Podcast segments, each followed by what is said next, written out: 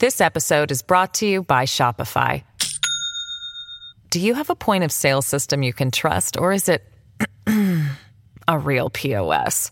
You need Shopify for retail. From accepting payments to managing inventory, Shopify POS has everything you need to sell in person. Go to shopify.com slash system, all lowercase, to take your retail business to the next level today. That's shopify.com Hi, I'm Michael Wright, and welcome to the long read from Stuff. This week's story is from the Press newsroom, and it's called A Lonely Death at Horseshoe Lake. That's written by senior journalist Charlie Mitchell, who joins me now. Hi, Charlie. Hello. Well, the clue's in the title A Lonely Death at Horseshoe Lake. Um, who died at Horseshoe Lake? How did, how did you get interested in this? Right, so the uh, the lonely death here is a, a person named Frances Rawling who had lived in the suburb called Horseshoe Lake for uh, nearly 20 years. The reason that Frances was newsworthy uh, for me is that she lived in a part of the city that was red zoned after the earthquakes um, in 2010 2011. Uh, and she basically lived in the ruins of this old suburb by herself. Um, and she'd been there for by herself for nearly a decade. And so this is obviously an unusual place for someone to live, and it's literally the only building in this very large green area. Um, so naturally, it was uh, something worth looking into. Um, and I'd kind of been aware of her uh, in the past. We've obviously reported on the people who have stayed in the red zone. Um, and the reason we haven't really gone deep into her story is that she's quite vulnerable being out there by herself, and you'd essentially be announcing where she lived if you highlighted it too much. Um, so last year, I, I, kind of decided to have a look and see what was happening with Frances, and I discovered that she had died um, a few months earlier. And not only had she died, but she had been dead for some unspecified amount of time in her house, which obviously is a very a very sad thing, but it also suggests um, something about her life, I think. And from there, um, I just tried to answer a, pretty basic question, which was why did she stay in the red zone after everybody else had left? I think I ended up with quite a complicated story about someone who did not have an easy life, um, but managed to endure through some quite incredible circumstances, I guess. So you talked a bit about the red zone, which we here in Christchurch know a lot about. It's a phrase we're familiar with, and probably others immediately after the quakes. But there's a big part of Christchurch that we're talking about when we say the red zone thousands of houses that have gone. So, just, what is the red zone? Just tell us a little bit more about it. And, and then there's what, a handful of people living there, no one living there? I guess it's not really one big contiguous area. It's kind of these patches of the city mostly in the east of Christchurch along the Avon River. Hmm. And obviously, these are the areas that were affected by liquefaction most of all. And they were sort of written off after the earthquakes. It was basically decided you cannot live here, the, the land is too stuffed, really. I, I think before the earthquakes, it was probably about 10,000 people were living in these red zoned areas. Um, and virtually all of them left. They took their, their settlements and moved. Um, it's not the most pleasant place to live. Uh, but yeah, there, there, were some people who, for whatever reason, either decided to stay or, or, or were kind of forced to stay. Um, Frances was one of those. And I think now there's probably fewer than five people still still living in the red zone, mm. and you know everyone has their own reason. But yeah, obviously to stay in that environment is um, you have to be an interesting kind of person, um, which obviously is the case with Frances Rawling. And as we'll hear in this story, uh, tracking down information about Frances's life was a bit of an exercise, and you had some developments on that front after the publication of this story. Tell us about that. Yeah, we did. Um, actually, the the very next day after the story was published, um, we managed to get in contact with Frances's half sister, uh, Kim Rogerson, who lives in Cairns in Australia. She did not know her half sister had died, sadly. Um, she found out through her story. But I spoke to her at length and she managed to fill in some gaps in, in Frances's life and answer some questions. They had a very close relationship, even though uh, Kim only discovered Frances existed when she was in her 30s.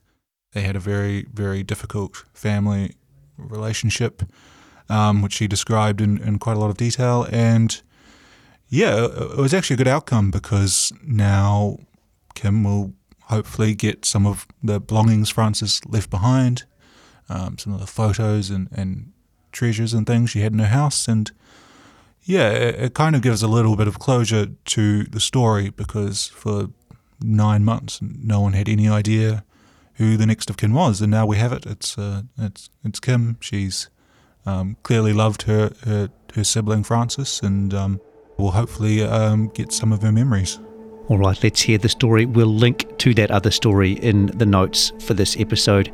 Here is Charlie, for the first time, reading his story, A Lonely Death at Horseshoe Lake.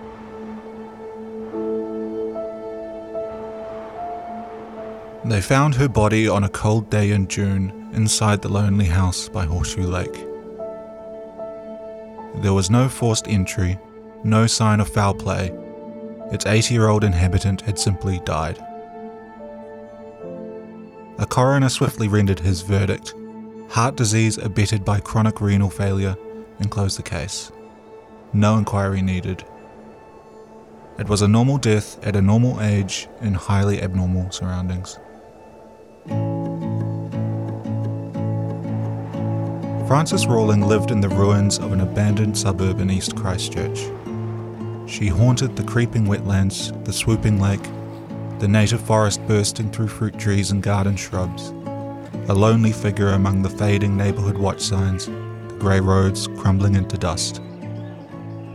She owned one corner of this post apocalyptic landscape, a tidy brick house painted a pleasant yellow, matching the heaving lemon tree by the front door, a snug little cottage in a deep, dark forest. Rawling once had thousands of neighbours who left one by one. She didn't join them. She carried on mowing the lawns and trimming the trees, careful not to disturb the honeybees going about their business in hives beneath a bedroom window. She mooched around her house free of technology and surrounded by memories. She distributed sunflower seeds to eager magpies from her back step and marvelled at the swelling population of wading birds. The occasional dog walker would stumble across her house and she would regale them with stories. That's what Rawling was doing when she was last seen alive in late April. Her body was found 50 days later. Precisely when she died, in April, May, or June, is unknown. The house had given it away in the end. As autumn turned to winter, weeds crept through the cracks of the driveway and the lawns became overgrown. The drawn curtains were tinged with yellow, a boundary fence collapsed. The house had succumbed to its surroundings, submitted to the red zone. A dog walker hadn't seen her in a while and requested a welfare check. This is where someone's life story might usually end, but Rawling's death had a curious epilogue. When most people die, a loved one will know within hours. It might take a week or two in complicated cases, but Rawling's next of kin still doesn't know she died because no one can find them. She did not have a partner or children. She did not use the internet and only reluctantly used a cell phone. Her will, found amongst her belongings, was to the point. She wanted her modest estate bequeathed to the cancer charity canteen and to be cremated with her grandmother. Without a next of kin, the usual post death process dragged. There was no one to receive the body or arrange a funeral. Nearly six months later, there had been no death notice, no memorial service, and no public comment on Rawling's death. The old house decayed further. Thieves raided the power lines for copper. The weeds grew ferociously, swallowing her garden. It is tempting to make assumptions about Rawling's life based on her death. A hoarder, perhaps, someone on the margins, a forgotten person. But Rawling defied simple categorization. She had friendships spanning half a century. Friends fondly recalled her acts of kindness and shared anecdotes about intense life experiences they'd shared. Even in her final years, Rawling had occasional visitors who traipsed through the red zone to see her. And yet, the fact she went unseen for months, living in isolation within a major city, raises a question. Thousands of people left their communities and built new lives in the aftermath of a shared disaster. Why didn't Frances Rawling?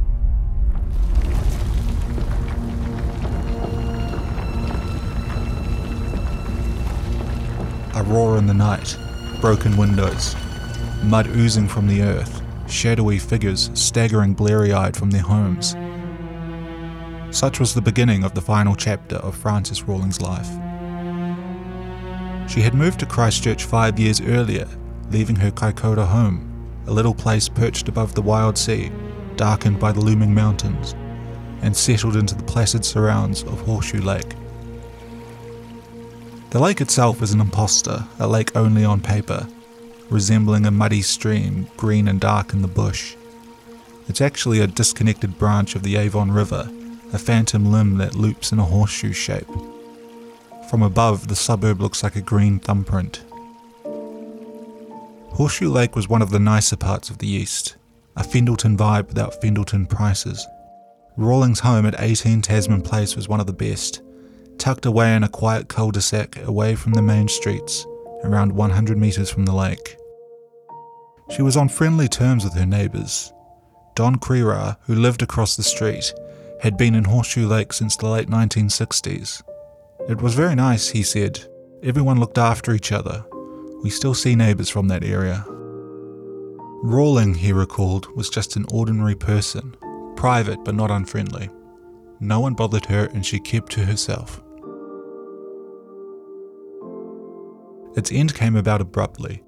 Horseshoe Lake had been built in the era of engineering hubris, where unruly landscapes could be tamed with pumps and pipes, to drain the land for housing, the city built its largest pump station nearby to briskly dispose of unwanted flooding. Some houses were immediately written off after the September earthquake.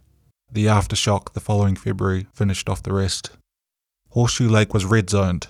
The land had sunk below sea level. One by one, with a feeling of grim ceremony, houses were bulldozed and their occupants moved on. A poem appeared in the window of a house on Tasman Place, you are more than just mortar and brick. For us, you were a gift, a safe haven where we once lived. Others stayed for a while, battling for the compensation they were owed, which in many cases came slowly or incompletely. That was a very upsetting time, Crera said. The whole thing was terrible, just terrible. He lives on the other side of the city now and misses his old community. He still hasn't received a full payout. Eventually, everyone in Horseshoe Lake went, willingly or otherwise. All but one. This episode is brought to you by Shopify. Do you have a point of sale system you can trust, or is it a real POS? You need Shopify for retail. From accepting payments to managing inventory, Shopify POS has everything you need to sell in person. Go to shopify.com/system all lowercase to take your retail business to the next level today. That's shopify.com slash system.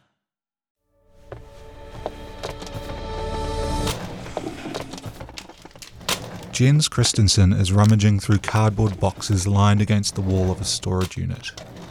Most are filled with junk. Hardcover books about gardening or diving, old coins and bottles retrieved from shipwrecks, boxes of photos. The assorted detritus one gathers in a life. He picks up a photo dated 2008. People are posing. Caption reads, Time with Rachel. Who are they? Christensen says. We've got no idea. He picks up a document. Last letter from Vinny, Christensen reads. He sighs. I don't know who Vinny was. Frances Rawling had no online presence. She had no relatives in New Zealand and was estranged from most of her family. She left objects that held sentimental value she presumably wouldn't have kept them otherwise. But they are impossible to understand without context. It's like finding a code without a cipher. When he heard his old friend had died, Christensen leapt into action. He worked for the police in his younger years and was trained to consider the what ifs. A house in the red zone would be a target for vandals, he thought. If they didn't move quickly, the place would be burgled or torched. Within days, he had assembled a posse of Rawlings' friends to comb through her house. They worked all day collecting any valuables to save for the estate. There wasn't much. A trailer load of furniture went to an auction house. So did a gold embossed sewing machine. Some old dive tanks were sold off. Everything else remains in purgatory, scattered in boxes for the next of kin should they emerge. Rawling had always been intensely frugal, Christensen said, someone who lived on the smell of an oily rag. When a shipwreck near Kaikoura, Rawling had recovered the tins of food on board and ate them, even where the labels had washed off. She could make a 50 cubic foot oxygen tank last longer than anyone else in her scuba diving days. She even breathed frugally. But Christensen was surprised at the empty space in Rawling's red zone house the bare cupboards, a nearly empty fridge. There was just nothing at all, he said. Several times a year, he trudged through the empty streets of the red zone to see Rawling, a task made more difficult over the years by the council putting the gate further and further back. On his final visit, two months before she was last seen alive, Rawling was in good spirits. Christensen was thinking then about the what ifs. What if you get sick? What if you die here? It was on the tip of my tongue whenever I visited, but I never got around to it, he said. I wish I had now. When they found her body, the police contacted Christensen, who, in the absence of relatives, has helped coordinate the estate. It's why he's holding on to boxes of her stuff and trying to find a next of kin. In one box, he's looking for a specific photo, one of the few of Rawling in existence. It was one of two used in the funeral program. The first shows Frances standing in front of her house, grinning for the camera, captioned Remembering Frances Rawling. The other shows a man holding a crayfish. His grin is identical. The caption reads Remembering Roger Rawling. There had been discussion about using both photos, both names. To me, it told the story, Christensen said.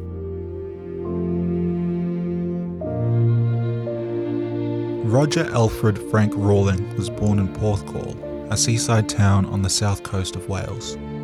Her father was in the Royal Air Force, hence Rawling's initials, and her mother worked in a dress shop. Frances went by Roger for most of her life and presented as male. It was only in retirement that she adopted the name Frances. It's unusual to report on someone's birth name after they've transitioned, a practice known as dead naming. But Rawling didn't mind being called Roger, even when she was Frances. Both were part of her identity. Rawling was intersex, born with sex characteristics that did not fit the male or female binary. For that reason, we're referring to her as Frances and using feminine pronouns, but references by others will be preserved. The condition was poorly understood when Rawling was born. Intersex people were often categorized as either male or female and raised accordingly. Rawling was assigned male at birth and raised as Roger, even as her own preferences tended otherwise. It was an upbringing by her account filled with casual cruelties and isolation. She once saw her father build a model submarine and give it to the boy next door. She told friends her parents had disowned her when she was seven, leaving her to be raised by grandparents. Later attempts to reconnect with her parents were rebuffed. When she was 19 and about to move to New Zealand, she went to tell her parents she was leaving. They slammed the door in her face. It was 1963 when Rawling and her grandmother, Ruby Box, boarded a ship called the Corinthian and moved to Christchurch. The pair lived in a bungalow in Sumner a few streets back from the beach. Rawling was a locksmith by trade, but her passion was the sea. She quickly built a reputation in the burgeoning diving community. In 1969, she appeared in the press after discovering a Maori artifact while skin diving off the Kaikoura coast. This discovery confirms the exciting possibilities of underwater archaeological research in New Zealand, the director of Canterbury Museum said at the time. As a member of the Canterbury Underwater Club, she mentored others. When I joined the club, there were a few people that looked after me, showed me how to dive properly and safely, how to fish, how to boat, said Paul Reed, a close friend. One of those people was Roger, who showed me incredible kindness and generosity. Her engineering skills, mostly self taught, were remarkable. In the early days of underwater photography, she welded together a box made of perspex and stainless steel. When she worked as a commercial fisher, she built her own fiberglass boat. She was, Reed said, the kind of person who was talented at everything. She was also someone you could trust, even at the bottom of the sea. You couldn't get a better diving chum, he said. He was just a great bloke to share those times with. When Don Scott, a former member of the diving club, needed help with something, he knew Rawling was someone to turn to. I built my first spear gun with him, he said. He was right into helping people interested in diving to get into it. I'll always be grateful for that assistance when I was a novice diver. And yet, despite these friendships, Rawling was instinctively private. She would withdraw from others, including those trying to help. Roger had a hell of a lot of friends, but he had a way of pushing people aside, one friend said. A lot of people felt Roger had it in for them, and that he would push them away. But that was just Roger. He had to live with so much. There were few support groups for Rawling to lean on to better understand her intersexuality. When an expert on hormonal conditions gave a seminar in Christchurch, a friend offered to take Rawling. She stayed after the talk and chatted to the speaker, who later sent her 53 pages of material. It helped Frances understand a bit more about what was going on, the friend said. Life became harder when she transitioned. She told friends she had left Kaikoura in part due to judgment from the community. She said she had been harassed and abused for her appearance. Kids threw rocks at her. In Christchurch, one cafe refused to serve her, she told a friend. Her private nature, some believed, was less a preference and more a reflex, a way to protect herself. I think it was more about who he was, what he was, Christensen said. Yeah, definitely. Kia ora, I'm Adam Blair. I played the great game of rugby league for the Storm, Tigers, Broncos, and the Mighty Warriors. And I'm Goran Paladin, sports presenter and rugby league fanatic. I won a World Cup too. I played 51 tests for New Zealand. Yeah, he's a national treasure, people. Come on. Blairy and I, we're joining forces for a brand new rugby league podcast called League of Our Own. Each week we talk Kiwis across the NRL and, of course, everything was. All the big names, the big stories. And some of my own stories too. Well, if we can make them fit. We'll make time. Okay. League of Our Own with Blairy and Goran. Debut ep dropping on Wednesday afternoon and every Wednesday after that. You can listen through stuff.co.nz or wherever you get your podcasts. Proudly brought to you by Snap Rentals. Mate, your your stories are way too long, eh? Nah, we've got to take them on a journey. oh, the journey. Yeah, of course.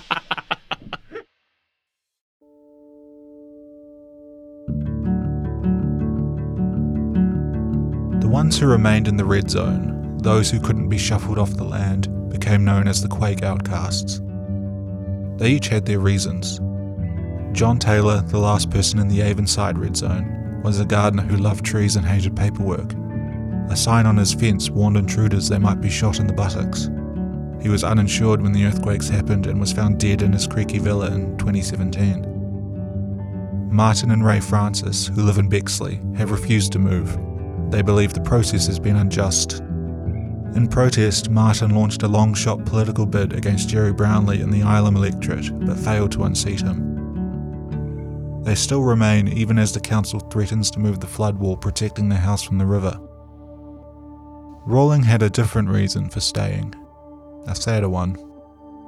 She had been insured during the earthquakes through a small Queenstown based company called Western Pacific. The company covered several hundred properties in Christchurch, most of them businesses. But around six weeks after the February earthquake, the company went into liquidation. Its active policies, including Rawlings, were cancelled. The company had been mismanaged, it was overexposed, there would be no payout. The government bailed out some insurers. Western Pacific pleaded for the same treatment but was told no. The company's impact on the overall recovery in Christchurch is likely to be small, and its failure was expected to have a very limited impact on insurance markets, cabinet papers from the time said. The effect on Rawling was profound. She was a retiree with a damaged and uninsurable house in a neighbourhood that would soon no longer exist. Roger felt aggrieved about not being paid out by the insurance company, said Krera, her neighbour, who spoke to her regularly after the earthquakes. It's all he talked about. As a consequence, Roger was left with nothing. That's why he stayed there, Krera said. By 2015, only a few houses remained in Horseshoe Lake, including one other on Tasman Place. It went too. By 2016, she was alone. Roger really got screwed over, said Scott, the diving friend. No one really knew what he would do. The system just wasn't looking after him as well as it could have been. Some stayers enjoyed life in the red zone. Left mostly untouched for a decade and has reverted to a primal state, a flourishing wetland ecosystem with regenerating forest. The council legally had to keep services running. At Tasman Place, that meant spilling wastewater directly onto an abandoned street nearby and having the red zone rangers periodically collect her rubbish. It's like living in a lifestyle block, Rawling told the press in an unpublished interview in 2016. There's a lot of wildlife, we've got ibis birds, we've got quail, paradise ducks, you name it. And yet she wanted to leave. For all its splendour, the red zone could be a lawless place. People had sex in cars near her house. She would hear gunshots late in the night. Martin Francis, the red zone stayer, recalled Rawling telling him about one such incident.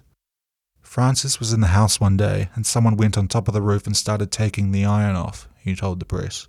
She called the cops and they turned up and walked right past the guy's ladder and knocked on the door. While they were talking to her, the guy climbed down from the roof, put his ladder onto the vehicle, and took off. Multiple people independently told the press about an incident in which the Armed Offenders Squad descended on Rawling's house after receiving a report about a meth lab in the garage. Rawling, a keen homebrewer, had been making rum with a small still. I get quite nervous here on my own, Rawling said in 2016, describing the strange people and doubtful types that flock to the red zone. When I get my settlement, I'll be off. I don't like living here on my own, she said. It never happened. No one can be sure why.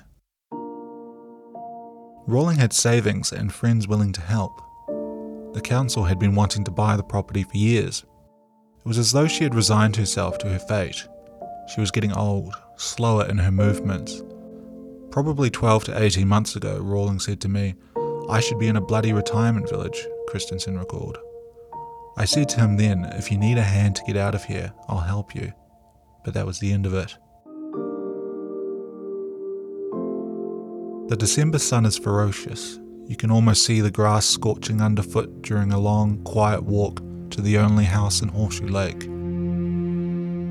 There have been a few changes since the community's last soul passed on.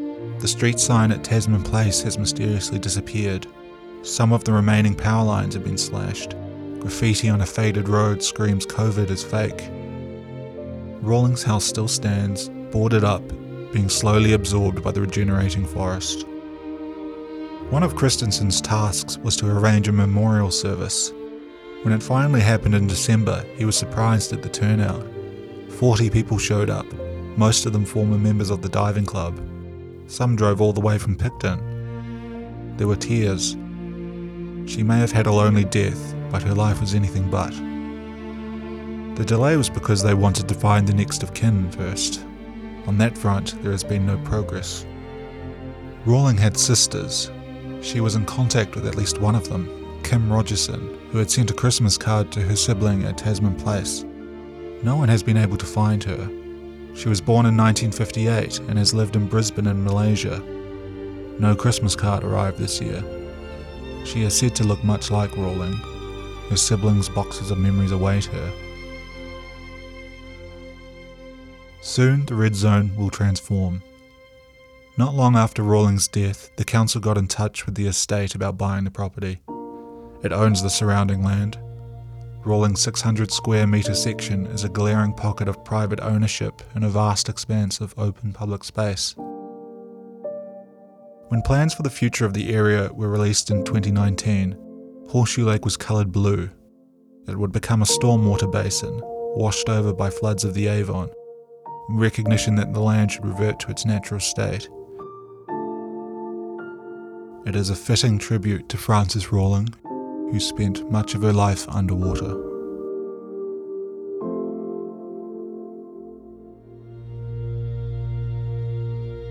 That was A Lonely Death at Horseshoe Lake on the long read from Stuff, written and read by Charlie Mitchell and produced by Jen Black. This episode was edited by Connor Scott. If you listen via our website, you can hear this story and more like it on the Long Read podcast, available on all the usual platforms. If you follow the podcast, you'll get the latest episode automatically. Thanks for listening. If you like this podcast, please support our work. Visit stuff.co.nz/support. I think you're conflating a whole bunch of issues. don't want to be held to account no, I- on what- rising child abuse numbers. You can manipulate crime statistics. I promised I wouldn't have a ted to you about gotcha journalism. Hang into the National Party's No, attack line no, there. but that I think Chris that it would be a resignation offence if I didn't deliver tax reduction. Yeah, yeah we're, I'm not worried about it at all. That's Nothing what iffy in there. That focused sits with you perfectly on. That's fine. what we're that's what we're focused on. Whatever happens in politics, the weird, the wonderful, the important, the thought provoking, we got you. Listen to Tova wherever you get your podcasts.